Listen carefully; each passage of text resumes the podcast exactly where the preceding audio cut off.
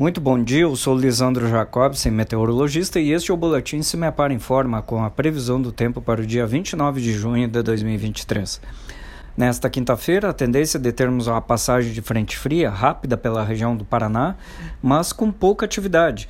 Este novo sistema frontal provoca muito mais aumento de nuvens do que propriamente a ocorrência de chuva, sobretudo entre o centro, o leste e o litoral do estado. Nas outras regiões, continua com predomínio de sol, um pequeno aumento de nuvens, e a diferença que será mais sentida ao longo do dia é a queda da temperatura, pois um ar frio na retaguarda desse sistema frontal avança pela região sul e deixa as temperaturas mais baixas nos próximos dias. Inclusive, as mínimas estão previstas para o período noturno, em torno de 10 graus na região de divisa com Santa Catarina. Mas as máximas também baixam ao longo do dia, teremos uma tarde já de temperatura não tão elevada, com previsão de 23 graus de máxima no noroeste. Em nosso site cimepar.br disponibilizamos a previsão detalhada para todos os municípios paranaenses.